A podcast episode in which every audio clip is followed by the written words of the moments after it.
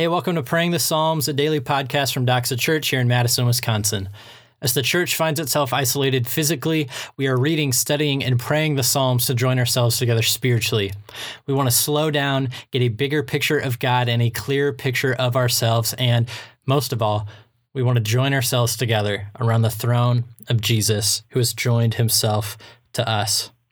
Today we're going to be in Psalm 119. So if you haven't yet, take a minute and read that, and I'll go ahead and read it for us here. I'm just kidding. There's 176 verses in Psalm 119, so we probably don't have the time for me to uh, read it all for us today. But this psalm is an incredible psalm. I, I was reading in um, the study Bible that um, was gifted to me the day I got baptized, um, and I, and I really liked its summary of it, and it was helpful for me to understand this psalm. Listen, it says. Psalm 119, a wisdom psalm, is the premier song about the Torah. It celebrates the Word of God in a way that is almost exhaustive. This very lengthy poem is an acrostic poem. For each of the 22 consonants in the Hebrew alphabet, there are eight verses beginning with that letter. Within the psalm, eight words for God's law occur again and again law, testimonies, promise, precepts, statutes, commandments, judgments, word. The psalm uses the full meaning of all of these words as it elaborates on the application of the law of God to both daily life and Israel's destiny. The law is never considered a curse, it is always seen as a gift from God. The cumulative effect of this lengthy celebration of the Word of God is impressive. The psalmist cannot stop praising God for his mercy and goodness and providing his people with instructions for living.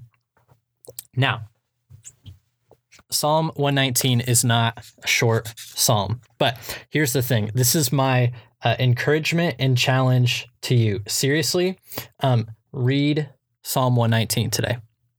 Now, stop, stop, stop, stop. Um, I'm almost certain that what you heard me say was uh, my, well, I guess I kind of screwed this up. I was going to say, you heard me say, I encourage you to. I guess I did literally say that. Okay, I take that back. Read Psalm 119 today. Um, I know that it's maybe a lot to read in one sitting. That's okay if you if you don't do it in one sitting, which you totally can, um, but if, if you don't, there's 22 sections to this psalm, and if you broke that up into um, two or three sections every hour, you could read this psalm today, all throughout the day, and just chew on it all day. Now, this psalm overall, like that excerpt that I just read, said, it's basically about this God's instruction for living and our gratitude for that. And the psalm is actually very, very similar in theme to Psalm 1. And uh, th- there's one verse in this psalm that, if you've heard any of them, you've probably heard this one. The most famous verse is, is uh, Psalm 119, verse 105 Your word is a lamp to my feet and a light to my path. In fact, in your Bible, it probably says as the title, Your word is a lamp to my feet. And, and that's accurate. Absolutely. Um, a, a good way to sum up this psalm. If there's one verse that stood out to me as kind of the heartbeat of this psalm, it, it would be verse 18. Open my eyes that I may behold wondrous things out of your law. And that verse really hit me like a ton of bricks because I just thought that was such a beautiful prayer request to start any time that you read the Bible. And this psalm specifically uh, is specifically referencing over and over the law, the Torah. But I think that it's appropriate to take this psalm's heart and apply it to all of God's word. And this psalm is so exhaustive and so lengthy. I'm not going to be able to sum up the entire thing or every detail about it. But I just want to take three things that stood out to me, lead us through three prayers, and then encourage you to go through and do the same thing. See what sticks out to you and how could you pray that back to God. But so to start, let's start with that verse, verse 18. Open my eyes that I may, behold wondrous things out of your law. A good verse to go with that, I think, is in verse 32. It says, I will run in the way of your commandments when you enlarge my heart. And I just am so convicted to ask God, God, open my eyes and make my heart huge for your word. That when I read the Bible, I would be in amazement and that new things would jump out at me. Not new things in the sense that, like, I've got some new way to get to heaven or some new secret that no one has ever thought of before, but new in that it's so much deeper than I ever give it credit for. And I don't care how old of a Christian you are, ask any Christian, and they will tell you every time I open the Bible and take it seriously and listen to it for what it says to me, I get something new out of it. You could read the same chapter over and over and over. You, you should read the whole Bible. Don't just get stuck in one part. But literally, if you just took, I don't know, Ephesians 2 and just read that every day for the rest of your life, you would continue to draw out new things. So I think it's appropriate to start by asking God to open our eyes to the wonders of His Word, both for Psalm 119 and then for the rest of His Word. Make this a practice of yours. Maybe, maybe this year, this semester, what you do is, is you look ahead to what we're about to teach on a Sunday and you read that for yourself earlier in the week. Maybe you go back and you say, I, I want to read through what we just taught again and again. Maybe you just have some other Bible study that you're going through on your own with friends, or maybe you really are just, you know, crack it open and say, where are we dropping? What should I, I read today? Figure out the day of. But regardless, don't do that without praying. So I'm going to give you a minute now. Pray to God, open my eyes that I may behold wondrous things out of your word. Pray to him now.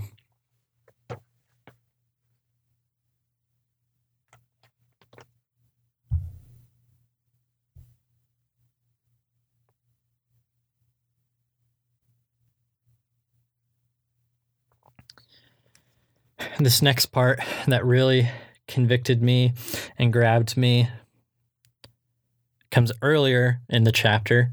In verse 5, it says, Oh, that my ways may be steadfast in keeping your statutes. Later in verse 7, it says, I will praise you with an upright heart when I learn your righteous rules. Uh, and I wrote next to that, Do I love quote unquote rules. And I'm, if you're like me, you've probably felt this reading through the Psalms before. I, I definitely felt this when I first became a Christian and, and was reading these for the first time. I was so baffled by this the psalmist's um, constant references to God's rules. Now, if you say God's word, or even like the, just say the Bible, I, I would get that but when I would read when I first became a Christian, like, I am so grateful for your rules. I was like, man, I don't know if I ever hear the term rules unless it's like something lame, right? like, don't disobey the rules. And even now, I'm convicted to ask myself, do I love God's rules? Probably that still has a little bit of a negative or a scary connotation to it, but that just reveals in me that I don't get God's rules. Because if I got God's rules, I would get that they are a reflection of his beautiful and perfect character. And as I kept reading, uh, in verse 20, it says, My soul is consumed with longing for your rules at all times. And I, I wrote this in the side of my Bible and occurred to me like, yeah, I actually I love not being in the dark on what God wants, right? I mean, I even think uh, in what I do for local missions, what I try to do is I try to really read up all the time on what God's heart for us and how we live towards our neighbor is. And I try with any decision that we ever make as a church to have like a Bible verse for it. And at first, when you're reading up on God's commandments, maybe you can kind of feel like, oh, is this legalistic? Is this like, am I just beating myself up too much? Is it wrong to, because I, I should just have grace and I not worry about the rules or whatever. Absolutely, you cannot save yourself by good works. We are saved by grace through faith alone. But as Rob preached through the James series, faith never stands alone. And so I want to know this God who I get to have a relationship with and this Jesus who I get to follow now. What is their heart that I would do? So take that now, pray, and ask God to give you a heart that loves his rules. And then this last thing that really gripped me was this verse 74 says, Those who fear you shall see me and rejoice, because I have hoped in your word. Verse 79 says, Let those who fear you turn to me, that they may know your testimonies. And lest he gets a big head, he follows it up with, May my heart be blameless in your statutes, that I may not be put to shame.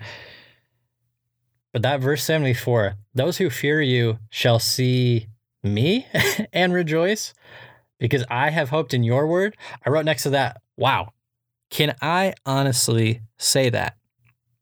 And I don't want us to get like a big head and think that, like, you know, I need to to get it together and be perfect and, and everybody needs to look at me and I need to post to Instagram and Twitter and Facebook about all these things that I'm doing so that everybody like applauds me or whatever. No, no, no, no, no.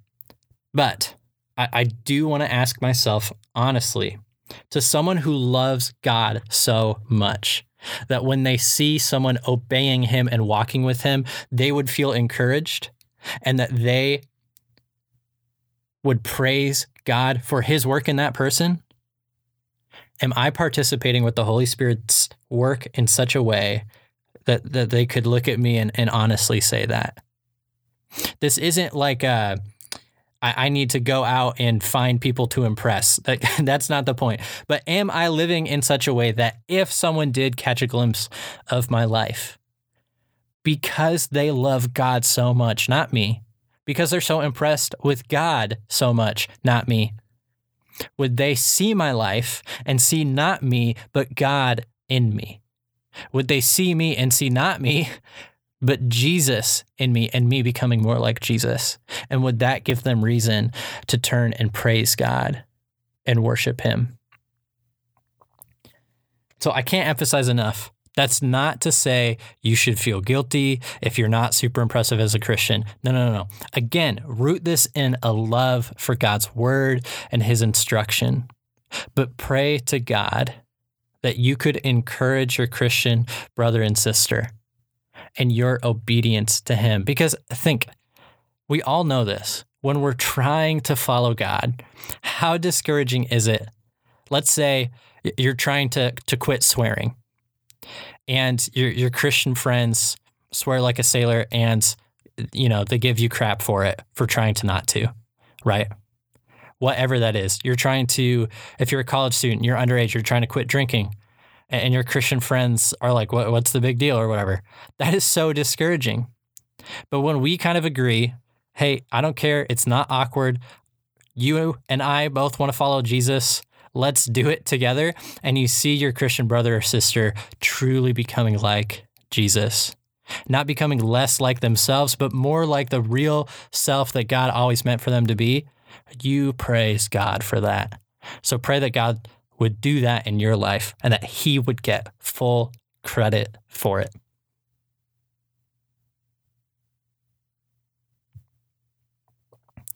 God, I love you and I love your word.